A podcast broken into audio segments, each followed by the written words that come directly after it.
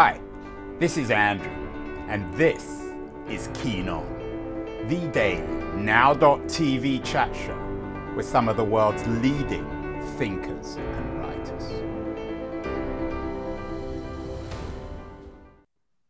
Hello, everybody. It is Friday, uh, January the 20th, 2023, end of the week. And what we do on Keen On at the end of the week is talk to my good friend Keith Teare, just down the San Francisco Peninsula, about this week in technology. Looking at the headlines today, uh, New York Times are leading with Google's decision to cut 10, 12,000 jobs. Fortunately, one of those jobs isn't my wife's. Uh, the Times is claiming that this round of tech layoffs is generational. Um, it's shocking young workers, but older people are treating it as being quite normal. The Google cutting of 12,000 jobs, I mean, it's Alphabet cutting, but Alphabet's really Google, might reflect the other big news story of the week, which is the continual rise of uh, Chat GPT and uh, its challenge in an odd way to the Google search engine. Keith, what do you make of the Google news? I, I think it's mostly driven by Wall Street. Um, you know, Wall Street is really, really good at controlling uh, the companies that are listed on its exchanges. And if you look at the last couple of weeks, Amazon laid off 18,000, Microsoft 10,000 or 12,000 was it yesterday? Google 12,000. Um, uh, uh, it's it's all over the map. Everyone's doing layoffs, and it's almost like if you don't, your stock's going to get punished. So it doesn't it isn't really a scientific assessment of how many people do you need for your business. It's uh, show show Wall Street that you can do a ten percent cut or a five percent cut. That you know it has to be a certain percent within a range. Otherwise, your stock gets hammered. So I, I suspect it is not correlated to the Chat GPT stuff. I think that the impact. The alarm bells, though. I mean, one of the things that um, the the uh, an interesting Times piece about Google suggested is that the alarm bells are off at Google for the first time. They're being challenged. They've dominated search for more than 20 years, really 25 years. They've yeah. monopolized it, you know, using that word carefully in a non legal sense. And suddenly there's something on the horizon that might challenge it. Is that fair? That's more than fair. Um, I, I, I, think ChatGPT, uh, with all its flaws, has shown an entirely new paradigm that sits between human beings and the world of information. And it's a better paradigm. It's, it's easier to use. It is much more efficient at getting you to the content that you're looking for in a way in, in a form that you can use it so it reduces the amount of work you have to do uh, to pass the results um, so it, it, it's a huge shift in in um, where human beings are likely to put their effort. And what google has owned for the last 25 years is our effort. We we we, we type and it rode off that effort didn't it? Because it it rode off the links. We did all the the digging on the internet the heavy lifting and it simply appropriated those links to build its own smart engine.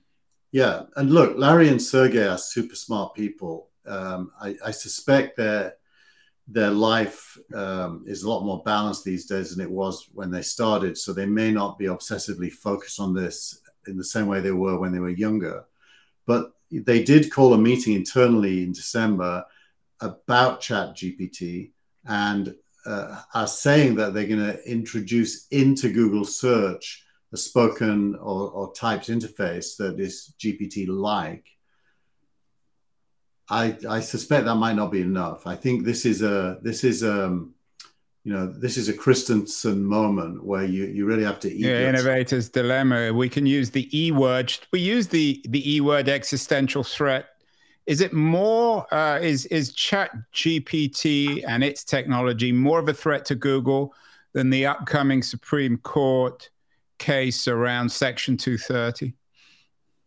Well, they're, they're, they're both threats in different ways. Um, I'm, I'm very sympathetic to Google on Section 230 personally. Uh, I, I do not think as an indexer, Google should be held to account for the content it indexes. Um, so I like Section 230 because it gives them the ability uh, to not have to edit everything. Um, I do think that um, uh, the Supreme Court case, therefore, is um, is going to impact everybody depending on which way it goes. Uh, on the other hand, the Chat GPT stuff is a life or death. Uh, of, of, human. Well, it's long term, though. I mean, you're an old Marxist, Keith, so you know that history repeats itself. Um, is Google now suddenly Alta Vista in the same way as Google made Microsoft IBM? I'd say Google's more Yahoo than Alta Vista. Yahoo was a handcrafted directory before search, and you could search the handcrafted directory. Google was an automated directory based on link counts. So it was a paradigm shift um, and, and therefore could index everything, whereas Yahoo could only index what human beings were prepared to, to, it, to uh, curate, if you will. I think ChatGPT represents um, a total different paradigm in the same way Google did to Yahoo. Alta Vista was just like Google, but wasn't uh, hadn't figured out link counting. Um, other than that, it was it was the same. Steve Ballmer, who doesn't run Microsoft anymore, though, uh, and and all the old the old hands at Microsoft, including Bill Gates, they must be enjoying this one, especially given the fact that they're the principal investor in in OpenAI. And yeah. the, the Chat GPT is operating off the Microsoft Azure platform. Yeah, I, I mean, it's to me that's uh, uh, very close to home and personal. I mean, Microsoft has a history of trying to build a search engine. Um, uh, they they tried to engage uh, when they invested in my company, Real Names. They did it because they thought direct navigation might be better than search. Now they're doing it with Chat GPT in a structure that's remarkably similar, uh, architecturally at least. And they hope that Chat GPT will infect or be embedded in, you know, Microsoft Word, Microsoft Excel, uh, all the cloud platforms. And I think it will. I think that, that, this is a good bet by Microsoft. So um, will it make will it make Bing, which was a copycat of Google, will it make Bing redundant? I I wouldn't credit Microsoft with being clever enough to answer that as a yes. It should make Bing redundant. But because they are so emotionally committed to Bing, they're probably going to do exactly. And not just emotionally. I mean, how many billions of dollars have they poured into that thing? They've put a lot of money in. So I think just like Google, they're going to try to create a hybrid Bing with Chat GPT like features and not replace the one with the other. Um, possibly over time, the balance will shift to the Chat GPT. And maybe that's smart. That could be the right thing to do my innovator chop says just kill search and launch the new thing right away. And that's right. what we may even come up with a new word rather than search. It should be intelligence. Um, your your your newsletter this week, an excellent newsletter which everyone should sign up for.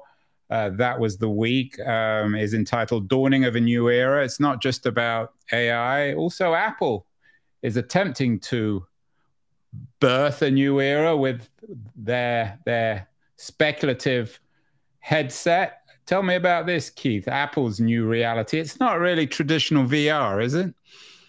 No, it, it's it's enhanced. It's it's basically uh, mixed reality, which means that it has front-facing cameras that bring the outside in.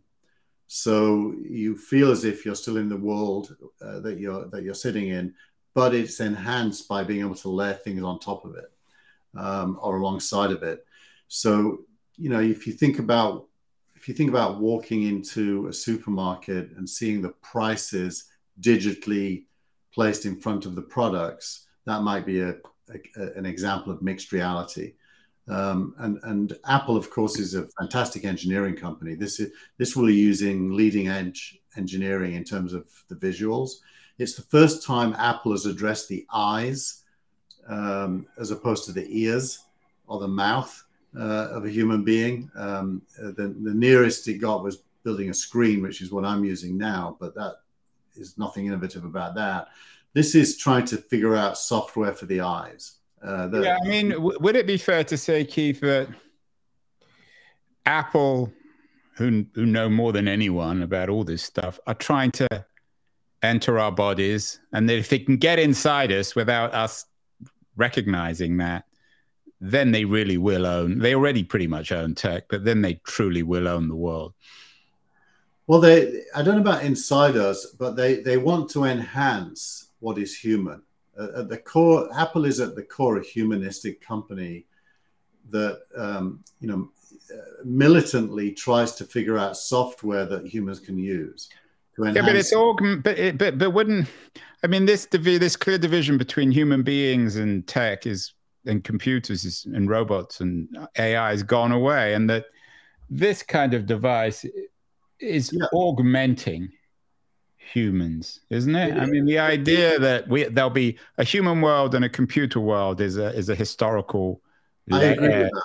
Yeah, although there will be, you know, like if there's an Apple car, and we don't know if there will be, I'm a bit of a skeptic, but let's say they do produce an Apple car, then they're removing the need for legs.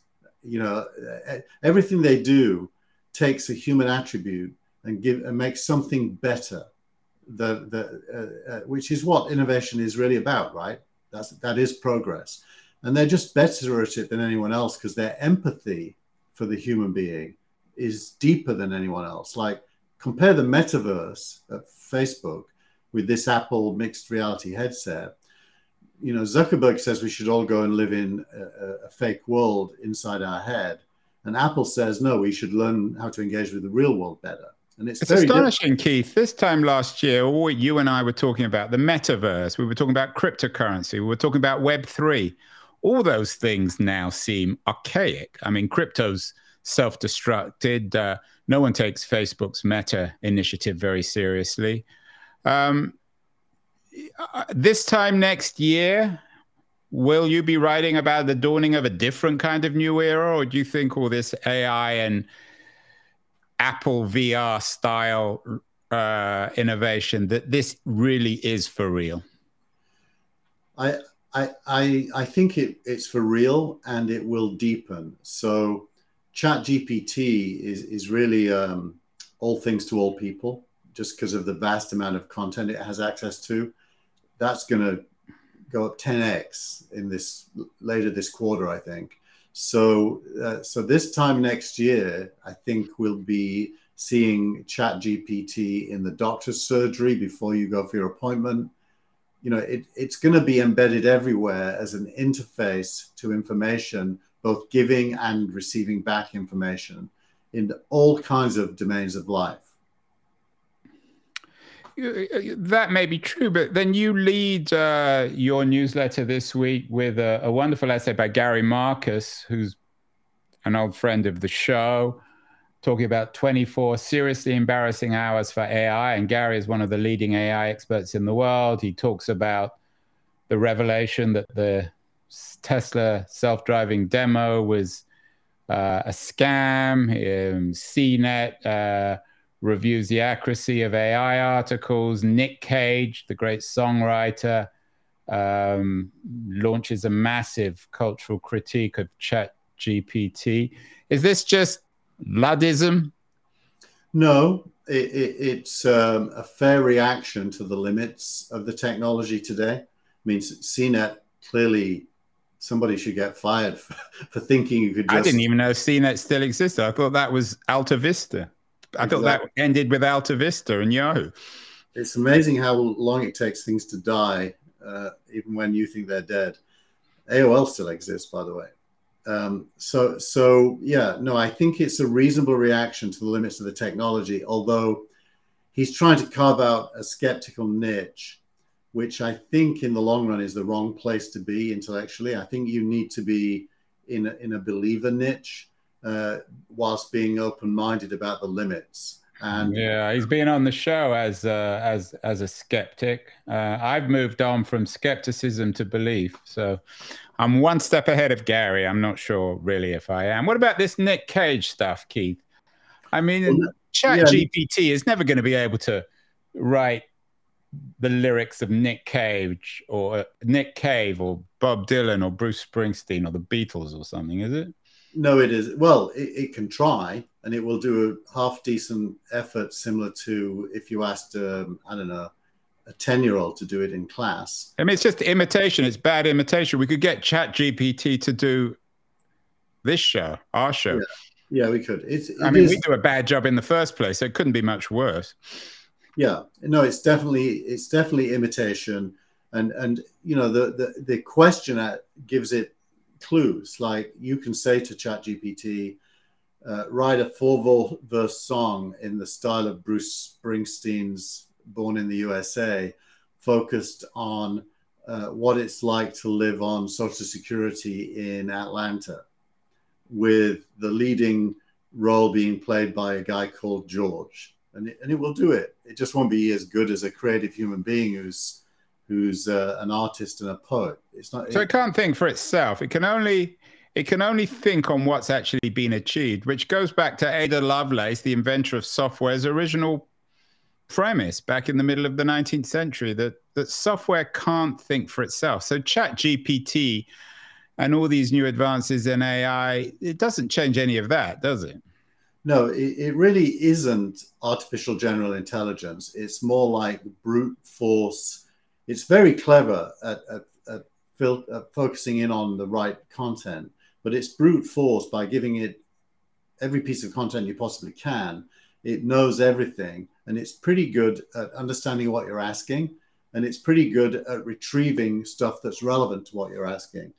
Uh, so it's like a, a lookup engine um, uh, with the ability to uh, deliver it in the style of human uh, conversation. Well, let's end, Keith, with my favorite feature of That Was the Week, which is your tweet of the week, um, which is a particularly interesting one. Uh, this by the very influential venture capitalist, Silicon Valley venture capitalist Bill Gurley. What did Bill Gurley say this week? Uh, he's he's latching onto an earnings call by a company called TSMC, which is Taiwan uh, Semiconductor Manufacturing uh, or something like that. I can't quite remember what it, what it stands for, but they make they're they're, a, they're an outsourced uh, maker of things like uh, micro, uh, you know, semiconductors and computers and all kinds of stuff like that. And and in the earnings call, the guy is saying, "Look, we, we, globalization is over. We're now living in a nation state." Based world and with regional um, parameters. And Gurley says that, uh, firstly, he believes that's true. And secondly, he thinks the US is a net loser because the red tape in the US, uh, the bureaucracy is so deep that nothing can get done and the US can't really compete. but it's not a f- efficient red. It's not like red tape in Turkey. No, it's or, more like or Russia, which is built around restrictive bureaucracies. It's a sort of just an incompetent, yeah, uh, almost like a surreal bureaucracy in America. Yeah. So if you if you look at what Lina Khan is doing, or if you look at what the SEC is tries your to do, Your favorite, your favorite, Lina Khan, yeah, she still or has a job. She does. Uh, or the SEC in crypto, they're just really bad at at opening up the possibility of change. They, they, they're, they're fear driven killers as opposed to innovation driven enablers. So finally, Keith, do you think, like Bill Gurley, that globalization is finished? And where's the evidence? I don't. I, I think globalization is the ultimate end game of human society because I, I think nation states are in danger and the, the, the deglobalization, if anything, is a symptom of weak nation states seeking self interest on a global canvas that they don't believe they can win on. So it's, a, it's weak nation states, not strong nation states. And I do believe the global citizenry over time evolves towards being a global citizen, citizenry where the benefits of the whole world are available to everyone on the planet travel, um, being an obvious manifestation of that, but moving money around and so on and so forth. It, it, seems inane to me to see this as anything other than a short term um, defensive posture by weak nation states. Now, how do we get out of